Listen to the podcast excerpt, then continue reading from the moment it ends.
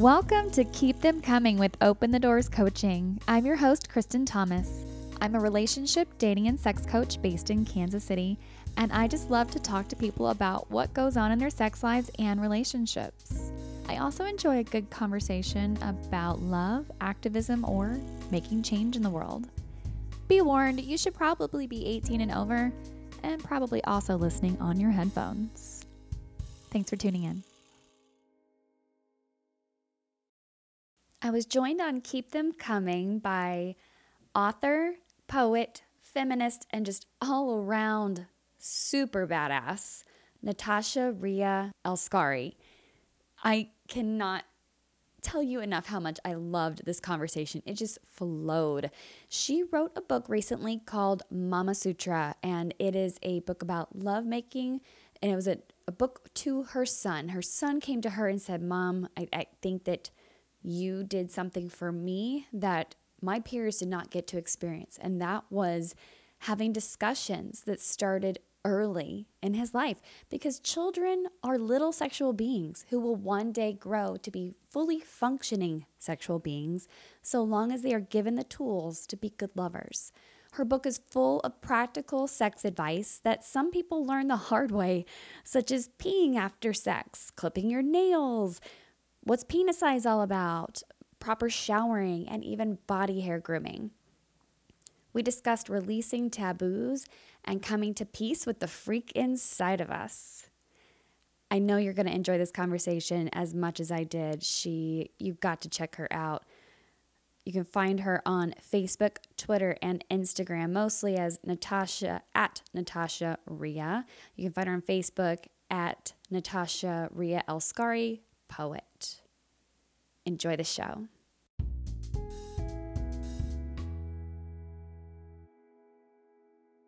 Joining me today is someone I had on my mental list of people I really wanted on my show.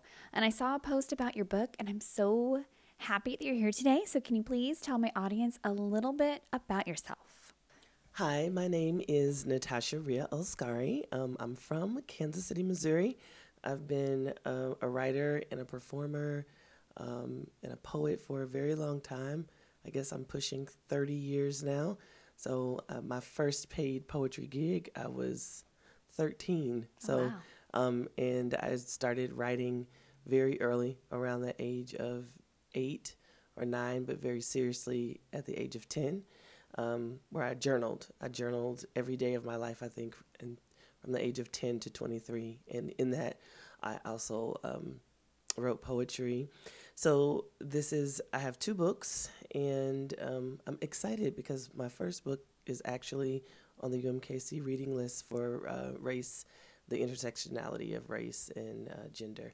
Mm-hmm. So I'm excited about that. Very good. Uh, Screaming Times, of also The Only Other, which is a book written from the perspective of the other woman, which I Mm. feel like that voice is always spoken for, Mm-hmm. but we never actually hear from it in first person. Right. So I wanted to create a challenging text around the idea of um, what does it mean to be in love with someone who belongs to someone else. Mm-hmm. Um, and then this book, Mama Sutra, Love and Lovemaking Advice to My Son, is my third book and first nonfiction book. So I'm super excited. I've actually finished up three books, so the other two will come out probably next year. And um, on my birthday is the plan for that. And it's a it's a novel and then a shorter uh, book of poetry, a chap book that's all written in dialect. So Gotcha. Very good. Well, and the Mama Sutra is what brought you here today. Mama I'm so excited. So her her book Mama Sutra: Love and Lovemaking Advice to My Son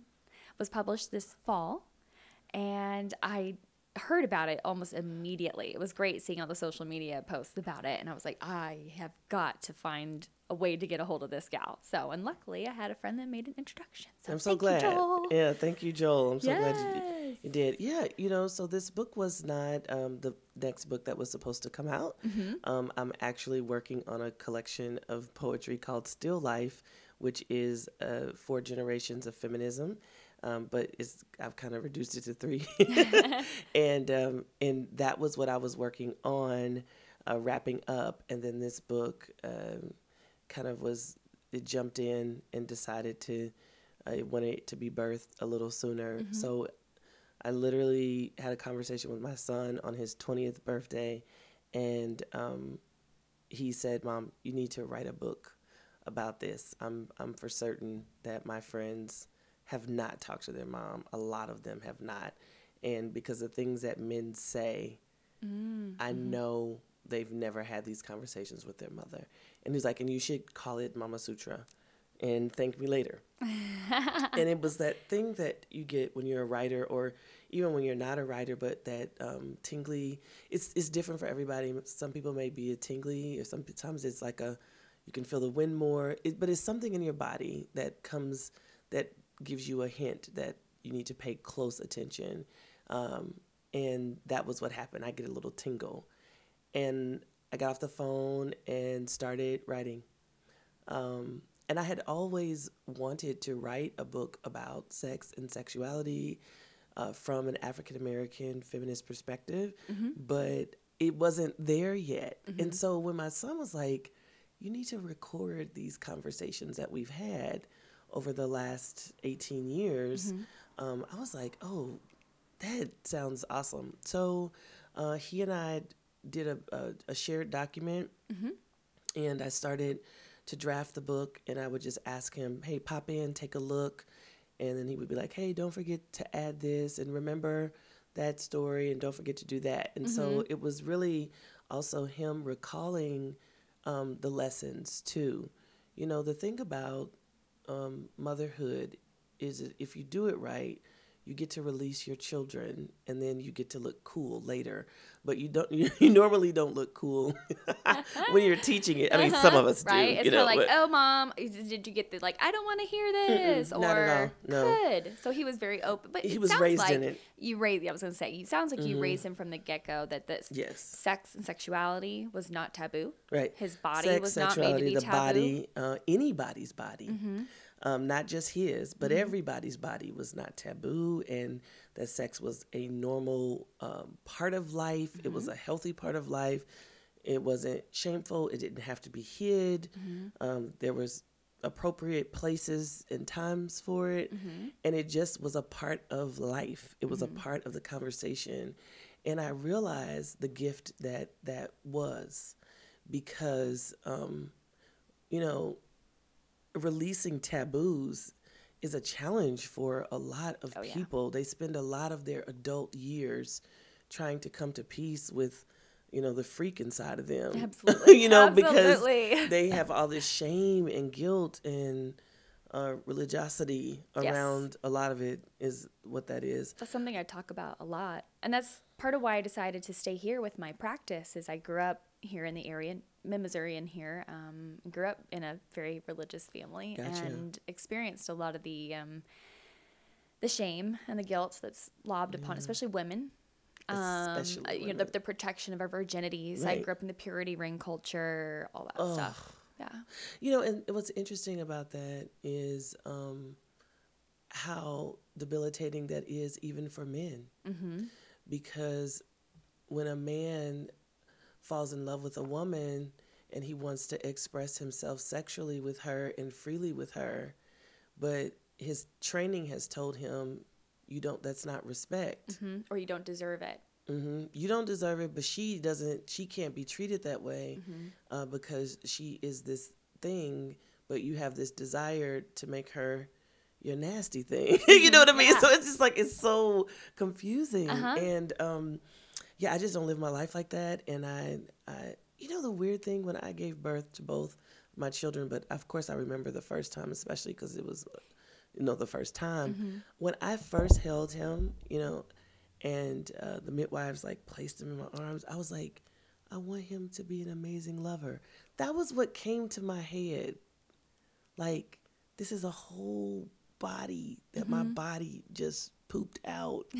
like, I want him to have an amazing life. You know, mm-hmm. that mm-hmm. was that euphoria or whatever it is that you feel when you give birth, when you realize you have passed life mm-hmm. to someone. Like you have, you are God. and now you are going to shape and mold and help that little human become all the wonderful things that you want them to be in life. Yep. Yeah, And you can't send them out here with, you know, a crappy penis. that's right. like I, I don't know what words I can say. I'm sorry. You can totally say whatever you want. Oh, you can okay. say anything. Good. I was well. I want to say you can't sit out here with weak dick or Yep. whack dick. You Yes. cannot do that. You That's know right. because That's it right. it it and it's um it's also um horrible for women. Mm-hmm. Yeah. You know, I I I um I'm an unofficial sex coach. Hey, I love it. and you know, so often women love men who are horrible lovers. I they- hear it all the time Yeah, from they friends live- and clients. Yes, and they live a Mm-hmm. life in silence and shame and wanting. They're Mm-hmm. hungry for deep intimacy and lovemaking Mm-hmm. and you know wildness. And I'm using that in quotes, whatever that is. But freedom, really, that's all it is. Is freedom. Yes. And they're longing for and that connection And because connection. like there's so many people just men especially that are missing out on the opportunity to not just have sex but have real true intimacy in the bedroom that can take time it takes effort it takes exploration it takes asking questions all of the things and it takes study. yes It takes is. learning. Mm-hmm. It takes reading. It takes, okay, this may not feel good at first, but let's, okay, let me try this. You know what I mean? It's like, Mm-hmm. It's not going to be, you know, you don't, the this year I uh, taught my daughter how to drive. Mm-hmm. And I was reminded of how incredibly scary and new driving is. Mm-hmm. We turn right all the time. We don't think anything about turning right. The first time you turn right, the first time you go in reverse, Mm-hmm. the first time you park, you know, and you have to be gentle with people when you're teaching them to drive because they feel they feel shamed, they feel Mm-hmm. like you're judging them, they feel like you don't trust them, and yet the person in the passenger seat knows this person with little to no experience can kill us, yes.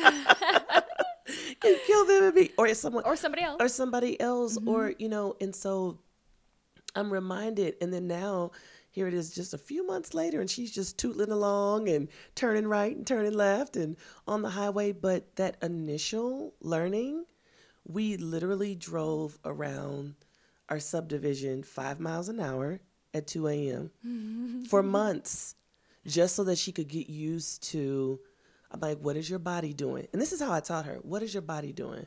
Are you clenching the wheel? Mm-hmm. Relax your shoulders. Mm-hmm. Are you clenching your butt cheeks? Breathe. Like relax. That is what how I taught her to drive. Not turn left, turn right. This oh you didn't get it right. Go fast. Go. It was like get in touch with your body. What is happening in your body that you know? And so she uh, said that she had she took someone home, which is rare. Like I don't let her do that, but she said they told me I was really focused, and I said yes because you should be focused Yes. on something that's important. yes And I said, and you're a new driver. And she said, but no, they appreciated it. And I said, yeah, because you got them there alive and you got back alive. Like, no, this is not the time to be picking up your phone and turning up the radio and being careless. Mm-hmm. So it's like when I think about that, when I talk about teaching how to be a lover, that's a part of it. When I tell her, what is your breath doing? You know, what are your hands doing? Like, what are your shoulders doing? Getting inside of your body to mm-hmm. figure out what's happening and what you're feeling. That is such an important thing, particularly for women, to even get connected to their orgasm absolutely because we don't have to have an orgasm to have sex. We don't have to have an orgasm for sex to begin. If, like physically, we don't have to. Right. You know, and so I I talk about that in the book. You know, a penis is going to ejaculate. Like it's gonna. That's just the nature of, you know, to get the semen out. That's just what's gonna happen. So it's not as uh, difficult as an orgasm. Now the levels of that changes and mm-hmm. the heightenedness of that and the full body, but the actual you know, can I nut? Yeah, you're mm-hmm. gonna be able to do that as a man. But you know, can you help a woman to achieve, you know, the the mystical, magical female orgasm and all of its nuances? Mm-hmm. That's gonna take skill. yes And if you don't have a vagina, if you don't have a pussy, you're not gonna know how to do that if the person who's raised you hasn't told you anything about it. That's right. Absolutely. absolutely. And what what I like and appreciate about this is that you're coming at it from the mother's perspective, and that you said it needs to really be more. There needs to be more focus on mothers leading the conversation around sex and sexuality. There actually was a study that I, I did a Parents Academy a couple of months ago, and I was talking about how important it is for parents to have good communication with their kids because they um, a study found that having good communication is one thing, but having good communication about sexuality that's factual and informative is the those are the two best things to have in a relationship with your child in order to prevent them from having um, early pregnancy and STIs. Yes. Because if especially for boys that talk to their mothers when their mother is the primary source of sexual health information, boys are more likely to go out and use protection with their first and every partner thereafter to prevent pregnancy and STIs. It's it's it seems like such an easy thing like oh we just got to talk to our kids about sex but then you get to that point of well then what's stopping moms mm-hmm. from being that person that talks to their kids about sex because they haven't started. So a lot of them are afraid to start, mm-hmm. which is one of the reasons at a young age, that I wrote the book, right? Mm-hmm. Because people said, "Well, I'm just so nervous," and I asked my 14 year old if they had questions about sex, and I talked about masturbation, and they just said, "Mom," and I was like, "Well, what did you say?" I mean, you know, did you mm-hmm. did you let that stop you? And I was like, "And when would when did you talk to your son about sex?" And so there was a woman who emailed me and she said, You know, my son is 15. I don't want to introduce this to him because I think that it will make. encourage him to have sex I'm like, honey, he's probably already. my daughter. that my- argument is so passe It is. And my daughter read the email and she said, he probably already has a body count. you know? and it was really funny because I was like, where are you in that you think a 15 year old isn't thinking about sex?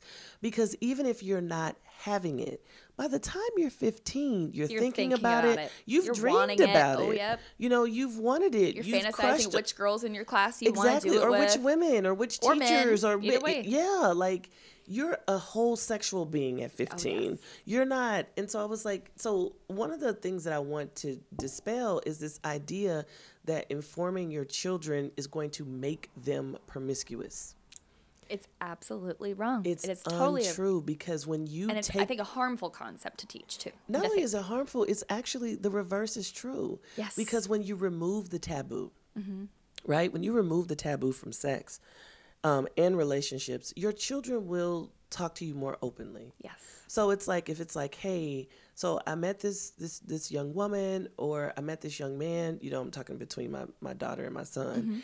And it's like, well, what do you think about that? Or, you know, how would you have handled that? When they know that they're not going to be punished for the discussion, mm-hmm. they and you can give them an honest answer. You can say, you know what, one time I did this, it ended like this and this is what I learned, or I'm so glad I did it this way, you know, and you get into this conversation of asking questions. Mm-hmm. You know, I want to tell you what I think, but tell me what you think. Because sometimes I think parents need to see where children are. Yeah. You know, um, I have a I have a thing with my daughter called the 70 mile an hour question. And Okay. and I call it that because she would ask me these questions when I would be driving 70 miles an hour. and the reason that I know that she would do that was because she knew that I couldn't look at her. Uh-huh. Because I was driving fast. And so for her, because I'm very like, I'm intense. Like, I'm to look at you and be like, okay, let's connect. Yeah. Like, what are you thinking? And she's just like, so if you have braces and you give head, will you cut the penis? And I was like, oh, oh my, this is a 70 mile. I said, ooh, honey, can you warn me? Because she was like in the sixth grade. uh-huh And so I said, um, well, have you had a penis in your mouth? She was like, oh, no. And I was like, has someone asked you to have it? So I just kind of like asked those questions. And then I was like, well, you know, what makes you ask the question? She was like, well, I have a lot of friends with braces and they're giving head. And I just want to know, does it cut the penis? And I was like, that's a really good question. And I literally told her technique and everything at the age of 12. She's already asking it. Mm-hmm. She's already envisioned it. Mm-hmm. She's already thought about it. But she doesn't have an answer. Mm-hmm. And she needs one from her mother. yes Now, I'm not gonna Not the internet. not the internet, Not a friend. not a friend, not a meme. Mm-hmm. She needs to know from her dick sucking mother, is this gonna cut a penis? Yes. You know what I mean? Thank you. Thank And you. And she needs to know, well, my mom sucks dick. Let me ask her. Yes. And like that concept is so difficult for people to take on. Yes, it is. And um and the thing is is that your children won't be ashamed of you if you just bring it up and you don't hide it and you make it a natural part of life. You know, you make Yeah. it a natural part.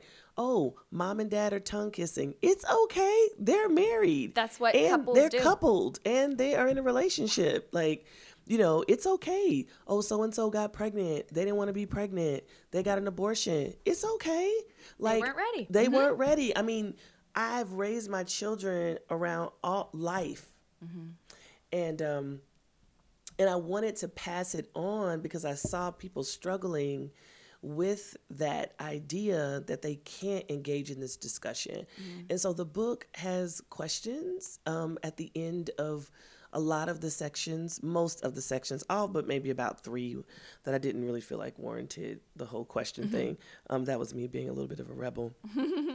um, but to ask like where did you first learn about this and where did you get this idea from you know so one of the things that um, i and it's about the early in the early in the book i talk about dismantling the patriarchal mother Mm, let's hear and more. so yes. that is about somehow that your mother is a vessel that had you she only had sex to have you she didn't have sex because she was She's- having but fun she's not a sexual being. right. Okay, It was like she just had sex to have you, and then now she doesn't ever have sex. Mm-hmm. That is a patriarchal mom.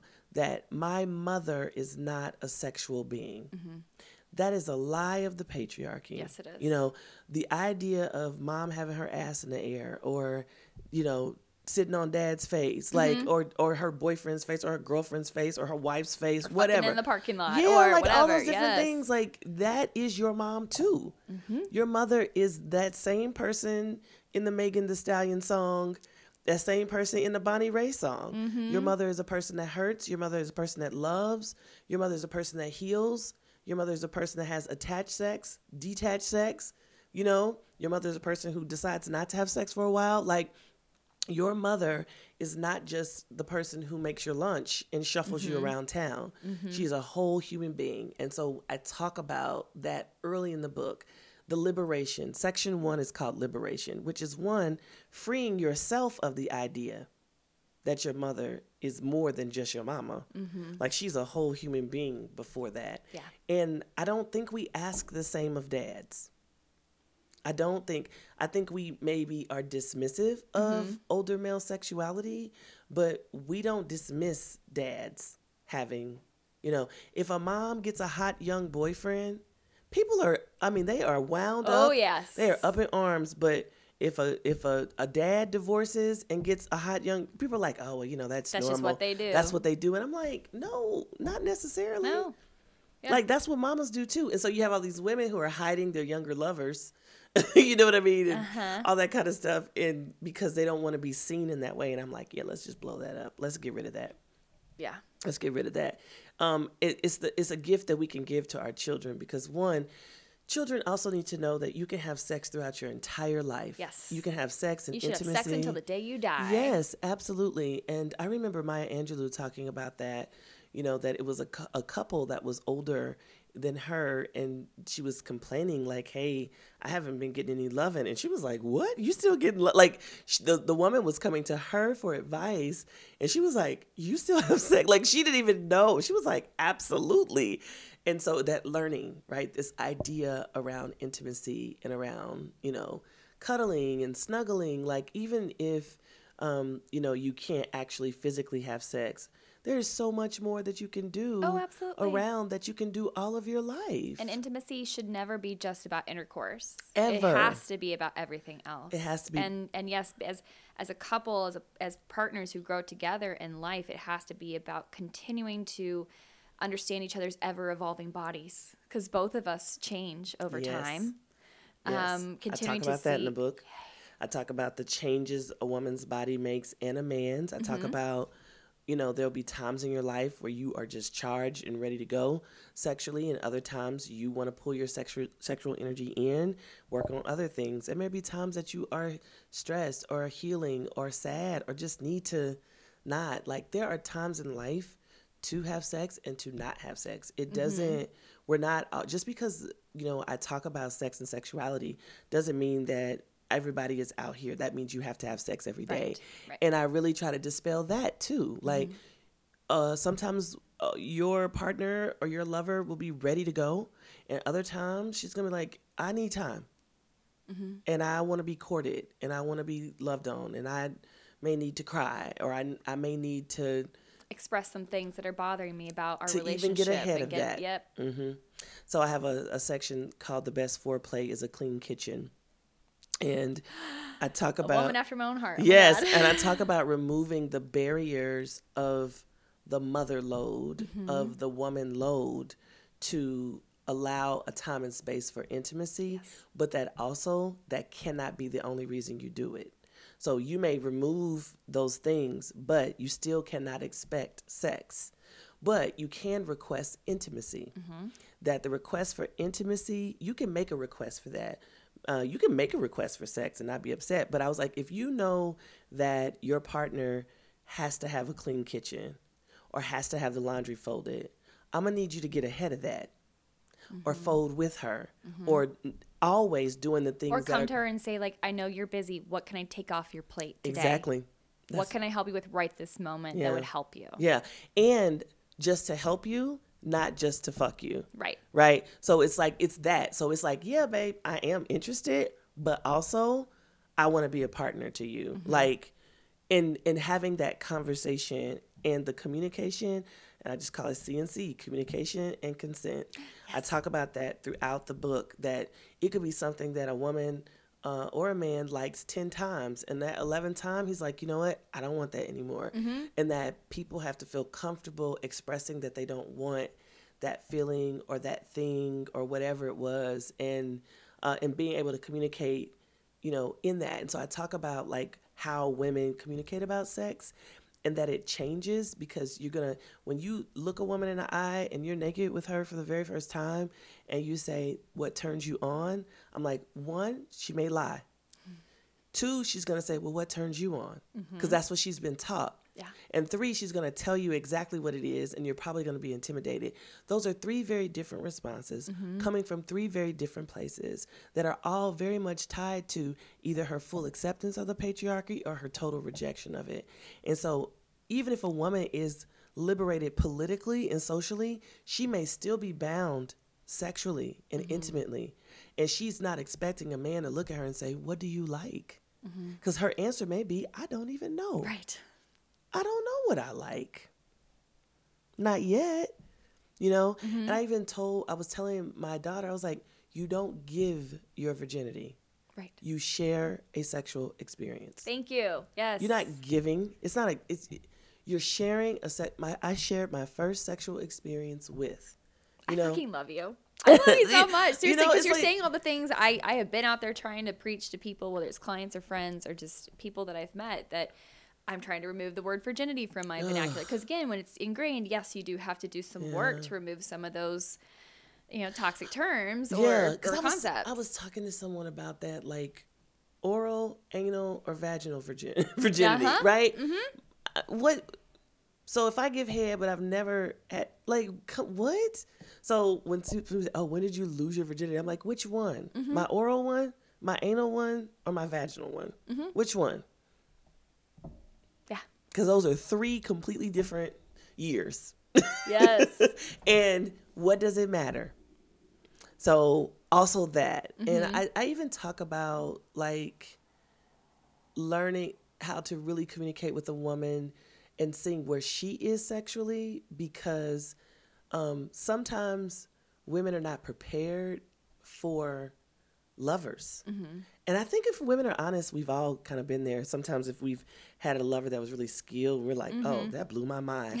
Or and it's if it terrifies you, or if you've had someone who's a lover and you've been dealing with I think now the term is called a fuck boy. But you've uh-huh. been dealing with men who just have been humping. And then you get a guy who is like soft and sensual and you're like oh i didn't like how that felt because you it was so different from the experience that you had so um you know can you imagine people get in their heads and think like, well, that's what sex is. Yeah.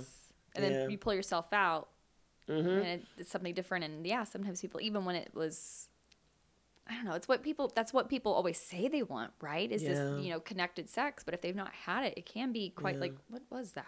Right. And so and then and what is connected sex? Because Mm-hmm. some people don't know. Because my idea is that you have all this unspoken stuff in a house. If you live in a house where no one is talking about sex, do you really know what connectedness is? I would think that'd be really hard to draw that conclusion about what what exactly is. You know, it's not just about something in a hole Yeah. Or playing Yeah. with something on the outside. It Yeah. is about it's about the you know the eye contact. It's about Absolutely. the touch. It's about the sensations. It's about the amount of time and effort. It's about the communication during the It's about the, the, lighting. It's about the Mm-hmm. mood. It's about are we feeling clubby sex or are we feeling Sade sex? Are Mm-hmm. we feeling Bob Marley sex? Like, are we feeling, what are we, you know, where is our Yeah. vibe? Are we going to do a little bit of all of that? Like, what is your body telling you that you need? Mm-hmm. Um, and like, I, and it's interesting because I talk to my kids about my sexuality and, you know, theirs. And I was saying, you know, I've shifted. I was telling them, I was like, I've shifted. I was in this place and now I'm in this place because they noticed a change in behavior. And so they were like, um, are you good? Like, what's going on? And I was like, no, I shifted. And isn't that beautiful that like your 20 and 16 year old notices you are a different sexual person? My children have never seen me have sex but they understand how the mood changes how the room how the energy in the house changes. You know it's so funny my daughter always says i always know. She's like because you're different you're different you know? And um and so for her, because of just her personality is really different. My son, um, you know, he's a lot more open, and I think he always knew when mom gets laid, like it's fun time. She's in a good mood. Things a little bit more relaxed. She'll let things go a little bit more. Like my life is easier when Mama's getting laid. I think he knew that. Everyone's life is easier when Mama's getting laid. Including Let's Mama's be real. Including life. Mama's life. Yeah. Gosh, when yeah, when I'm Yeah. getting laid on the regular, I'm like, ah, that shit doesn't bother me. Right? And Like- said when you're getting good dick or good pussy, you're way more willing to put up with some things in life that you normally wouldn't. Or just obsessing about, Yeah, right? It's yeah. not even Or just kind of like I can let that go. Yeah, it's I- like well, it's like I'm good. Like it's a um, you know, it, you get you in a zen place. Yes. It's like oh well, you know, and I and I I know that there are people out here being under sexed and under loved because you can tell in their driving. Oh yeah.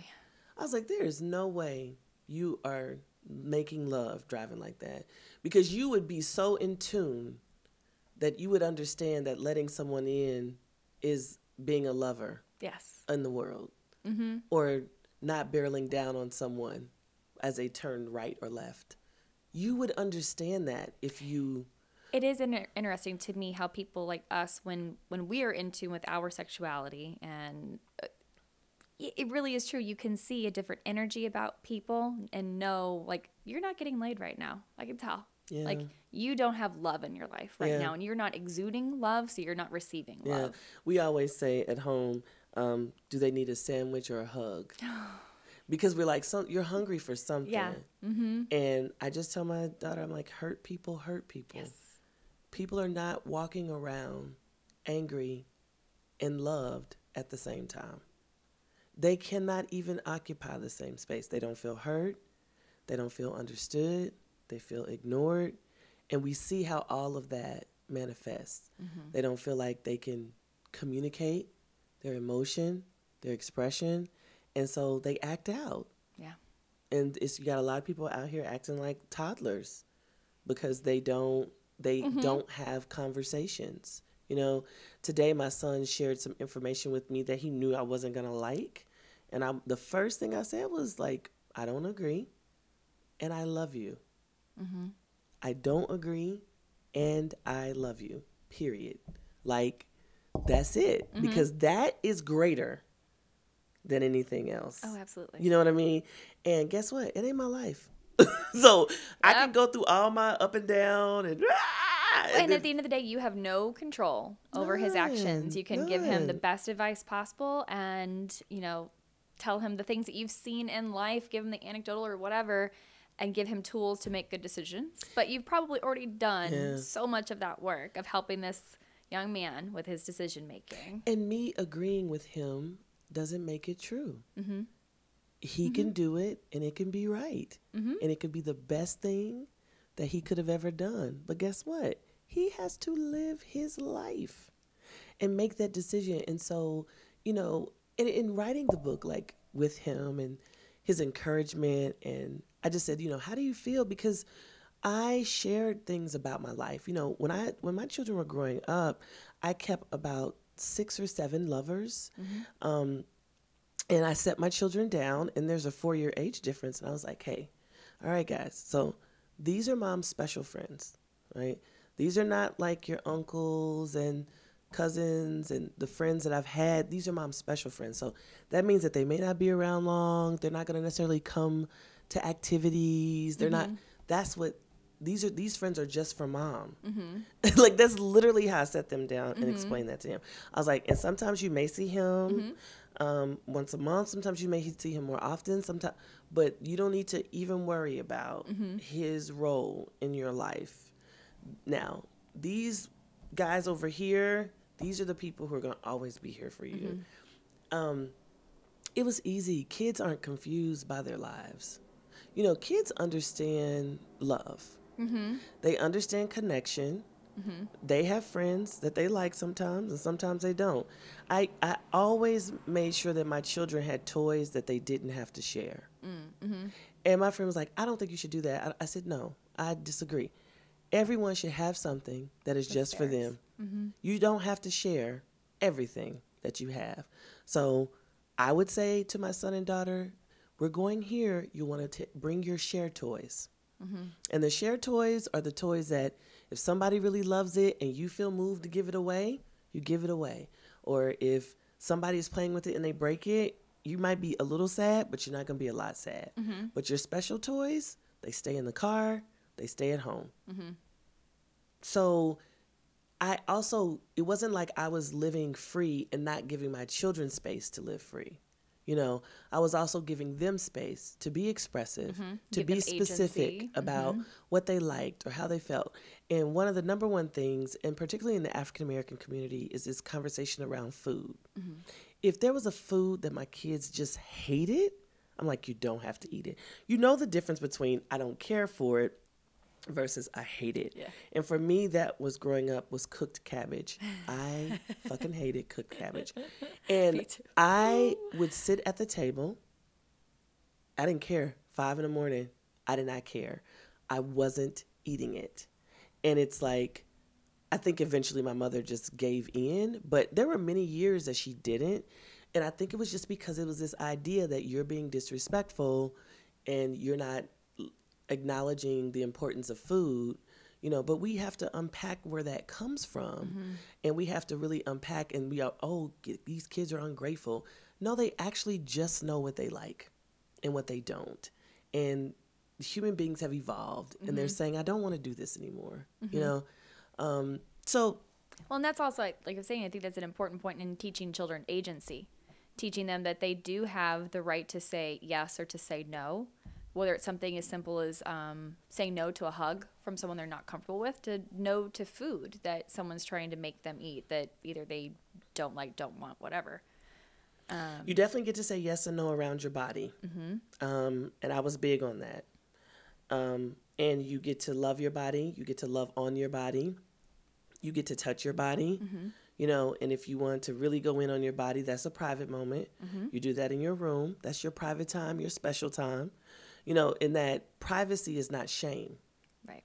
and i think that that is also a fine walk as mothers we get to teach that really well like mm-hmm. being private isn't shameful Right. it's private I want to take a quick break, and when we come back, I want to talk a little bit more about what that conversation looked like with your kids around masturbation. Mm. Okay. All right.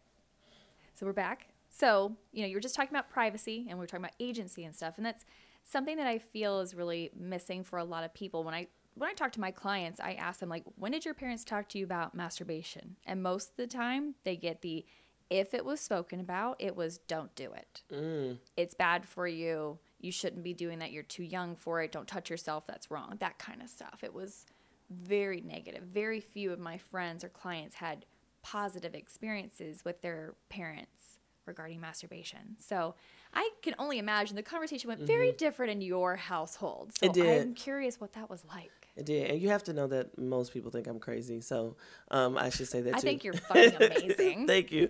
So masturbation. Your mom goals. If I had Uh, kids, you would be the kind of oh. mom I would want to be for real. I think you would be. You Oh, would be.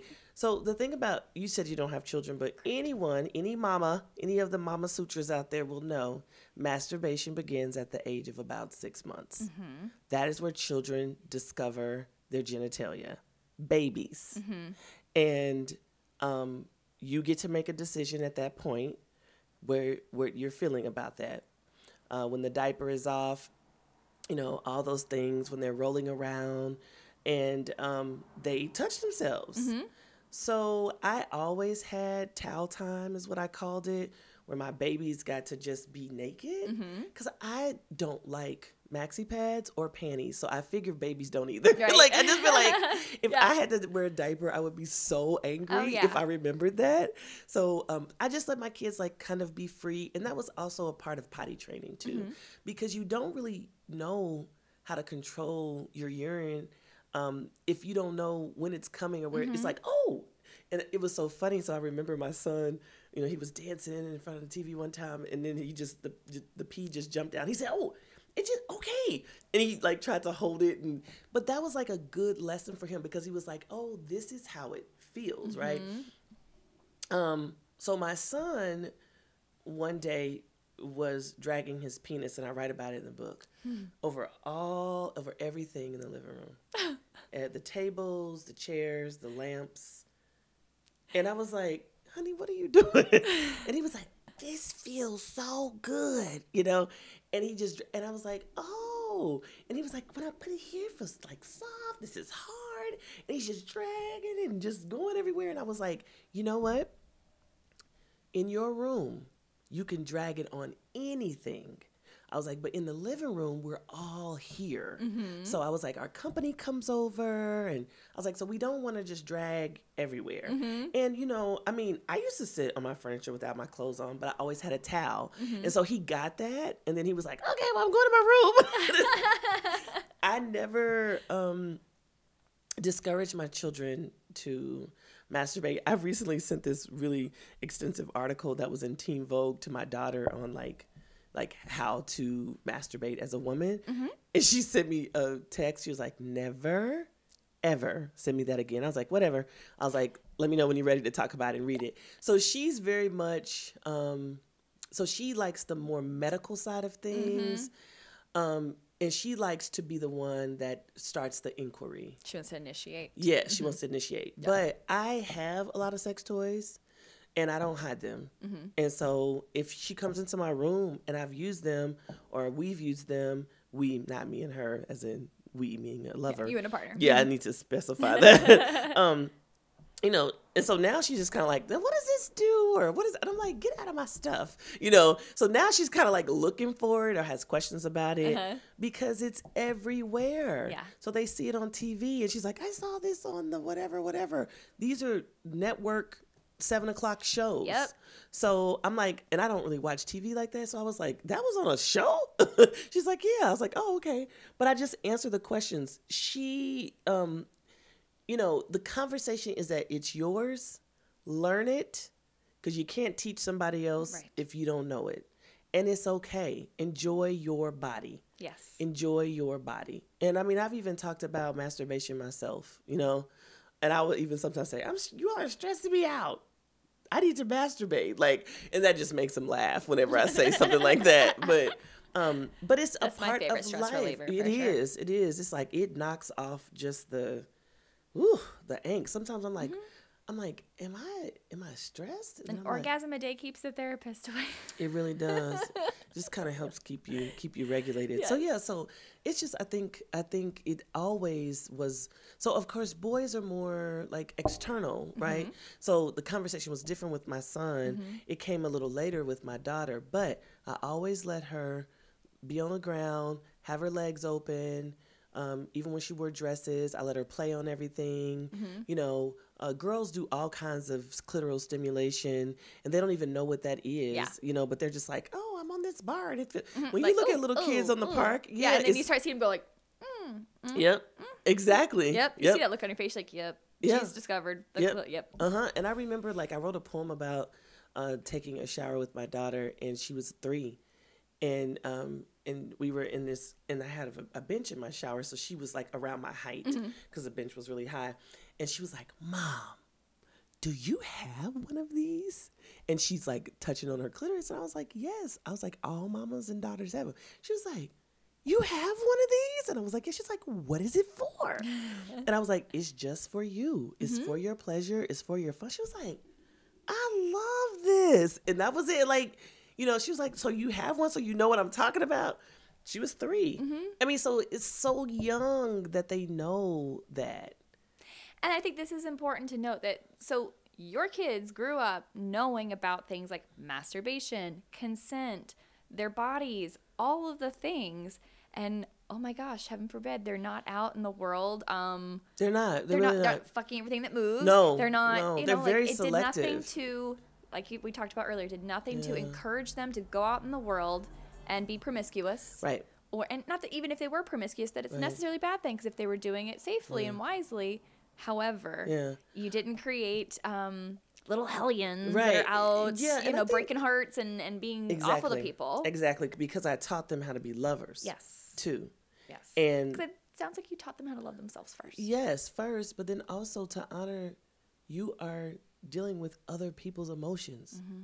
When you lay down with somebody, you're laying down with that whole person, mm-hmm. even if they don't show you that. So you have to be mindful. I told my son, uh, he was in love with this little girl in the in the first grade, and I said, "Honey, I want to tell you something." I was like, "Pussy is the most powerful thing in the world, and it is attached to a woman." Mm-hmm. and it'll fuck you up or it'll make your life amazing. Mm-hmm. I told him that when he was in the first grade.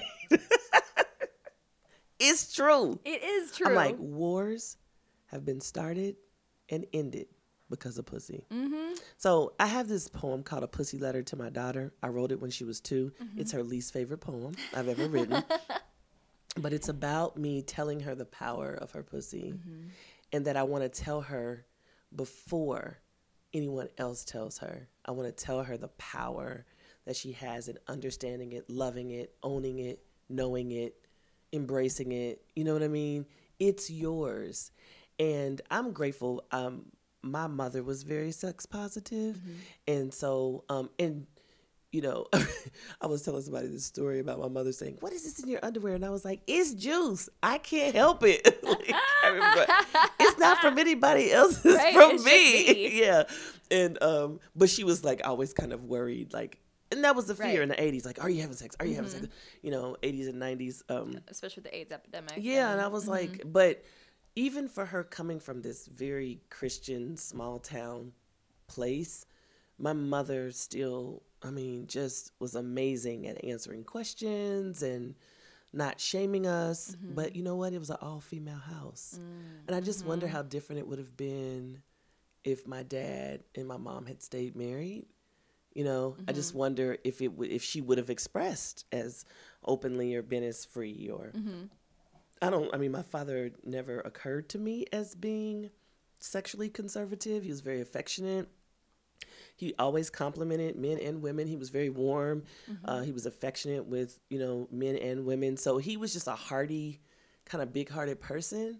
Um, and I, but I wasn't around him as my sexual self. Mm-hmm. So I don't know how that was for him. Yeah. You know, but my, I think my stepsisters say that their experience was a little different. So it was not as open or mm-hmm. or free. That it had a lot to do with covering mm, and being safe Yeah. Um, which you know I get why we want that for our our daughters, but we need it for our sons too. So I really try to um, degenderize my sexual and social expectations of my children. Mm-hmm. It's not fair that boys can date at 16 and girls can't. Right. Sh- She can date, he dated. Mm-hmm. She can drive, he drove. She can stay out at one o'clock curfew. That was his curfew. Like, Mm-hmm. there is no genderization of their bodies. Mm-hmm. Now, I'm not telling her that you can you can do what a boy can do. That's not true. Um, If only. Because only, we're di- we're because we're just yet. Mm-hmm. different. I mean, even just physically, we're different. You know, um, my daughter climbs seven mountains and she's in CrossFit. You know, um, she's strong, but she has to work at her physical strength differently than a boy her same age that may not even be doing anything. So biology is nothing wrong with that. Our equality is not sameness, um, not around the body. The female body is divine and beautiful and sacred. It can carry life, you know, and um, it's a beautiful vessel. It's not a man's body, and it doesn't have to be. Um, that doesn't make it less. Right. So I talk about that in the book. You know, I talk about honoring what a woman's body does and how it changes, and you know that it has it's a whole person. So, and I also talk about really basic things like clean those dirty ass sheets, get some good smells. Yes, I want to leave off on that because you do have some very practical advice in the book from what I've read in the articles written about your book is that it's not just about sex, masturbation, things like that. It's about things like how do you make sure that your room's ready when Yeah. you're going to bring a lover over? so important for college age students, right? It's Uh-huh. going to be the probably for most families. I mean, most families don't allow their teenagers to necessarily entertain lovers. Right. um, I mean, I didn't. So I know some people's, you know, their parents did, but I didn't. My mother did allow me to have boyfriends in my room and everything because she was like, if he doesn't want to come over here, he's not serious about you. And I was like, yes. So um, my kids were able to have company, but they did not entertain company in their bedrooms. Um, not people that they were dating.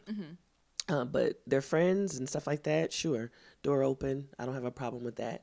But the college is where the first time, you know, and for some people, I I hear this thing about moms still doing laundry. Please, I stopped doing that a long time ago. if you can separate colors, you can wash clothes. I mean, it's it wasn't like we're washing by hand. You push that, push that, and then wash your clothes. So, um, so it's the first time that you're understanding like liquids and smells and that women can feel energy. If you've been having sex with someone, change your sheets, wash your sheets before you bring in a new lover because she's gonna feel it. She's Yeah. gonna know it, and it's gross. Yeah, it's Um, yeah. yeah, and it's like it's a it's a also a cleanliness thing, and Mm-hmm. and you know questions around like pubic hair. Are you Mm-hmm. gonna trim it or are you not gonna trim it? What is your preference? What are you taught about that? You know, Mm-hmm. and and do you do that based on what your lover likes? Like I was talking to someone who said that they don't base their body hair based on what their lover likes, and I was saying I do because I don't have a preference. I Mm-hmm. can go with or without. So whoever my lover is, I'm gonna probably go with their preference because I don't have one. Mm-hmm. I I can go bald, I can go, you know, with a little bit of fuzz, but Mm-hmm. it really doesn't that thing doesn't matter to me. And especially if I want him to be comfortable performing amazing oral sex on me, I don't want anything to stand in his way. Mm-hmm. So if he wants a bush baby down there, I'm gonna make sure he has it. You know, so it just and everyone likes and- something different. and And, yeah, everyone- like I, yeah. I'm kind of like you. I, I don't necessarily have my like I have to have my pubic hair this way. I'm Right. kind of I I'll change it yeah. up. I got But my yeah. winter pube, Yep, my summer exactly. pube. yes, it depends upon if I got a little extra cash. I'm gonna go get waxed. Exactly. Even then, it's just in betweeny because I don't like the whole thing. Yep. And then sometimes I trim. Like yeah, but sometimes yeah. I've gone bald. Uh-huh. but yeah, I've had and within like weeks. Well, okay, one time within the same week, I had one guy go like, "You need to grow this out," and the other one was like, "I love it long." And he was like, "Could you go bald?" I'm like, "Whoa." Yeah, yeah. I can't keep anybody happy right Yeah, now. And since so the- none of you are committed to me, it's up to me It's to up to you. what I want. Mhm.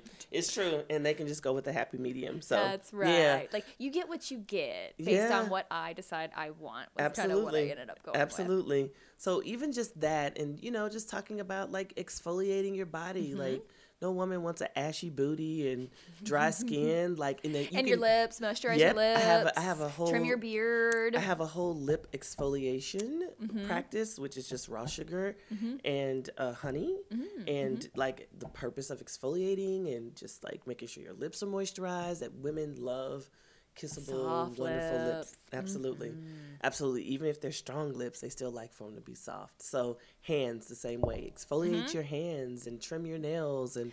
Be Mm-hmm. Yes, mindful of you. that if you want to enter a woman's vagina or anus uh, or her mouth. Like she doesn't want to get scraped. You know, your nails need to be clean underneath. You need to wash your hands before you. Yes, So have- you know, just that intercourse, kind of practical, practical. Pee first, pee after. You know, those that kind of advice that you can end up getting a UTI really easily Yeah.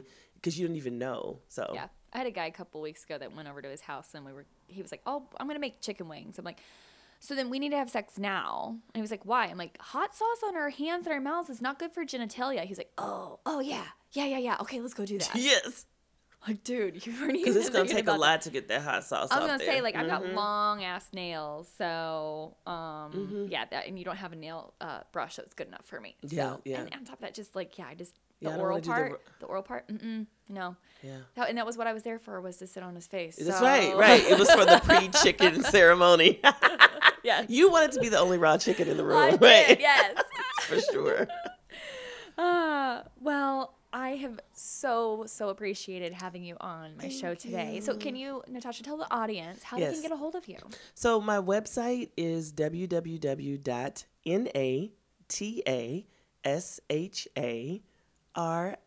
www.natasharia.com. That is Natasha Ria. And um, that's me on Instagram. On Instagram, I am um, at Natasha Ria. On Twitter, I'm at Natasha Ria. And on Facebook, I am Natasha Ria El-Scari, comma, poet. Um, El-Scari is E L hyphen capital S C A R I. I tell people you can buy the book on Amazon, but if you hit me up on my website, you get actually a free book and a DVD. Um, so get my second book for free and a DVD.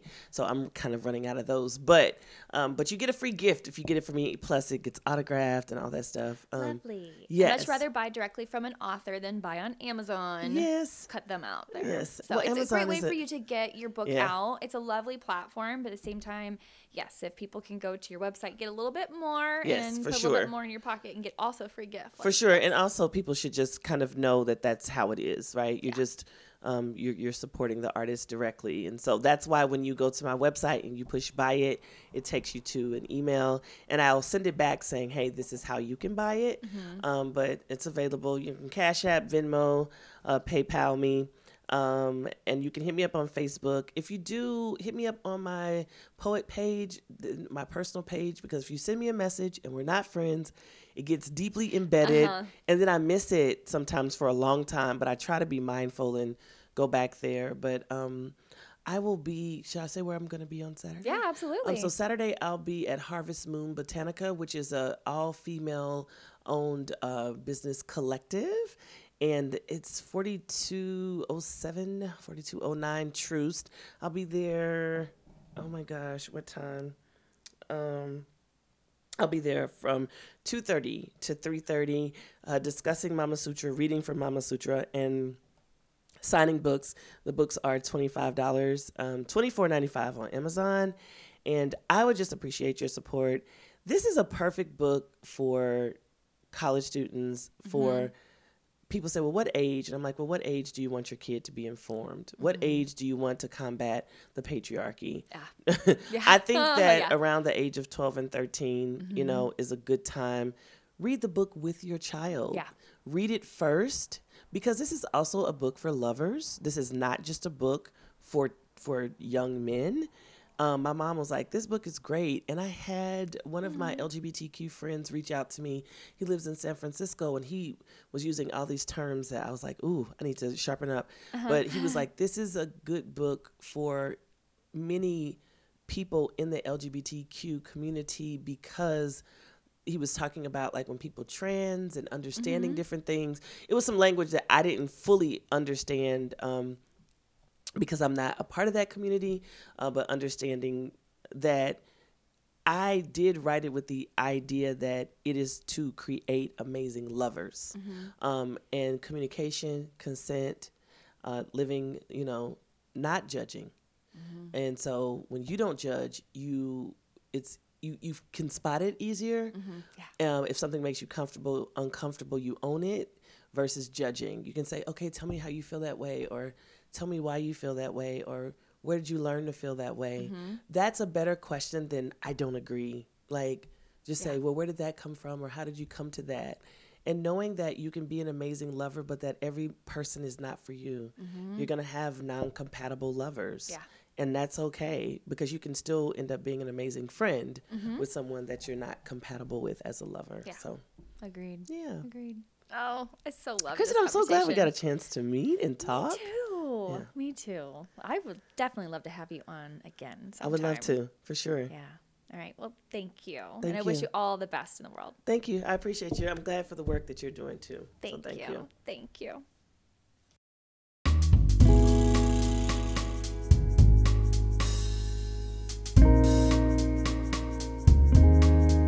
Thanks for listening to Keep Them Coming with Open the Doors Coaching. Please rate, subscribe, and share this podcast, and check the show notes for stuff we discussed in the episode. You can find me on Facebook, Twitter, and Instagram, but visit my website if you want more information about me and my coaching services. You can join my not safe for work email list called the Dirty Bird if you want more content about sex and relationships. You can support said content, like my work with this podcast and other forms of media, by visiting listener support with Anchor FM or visit patreon.com to become one of my patrons. Again, check the show notes. I have links for you there. My theme song is original music by M. Kusa. Until next time.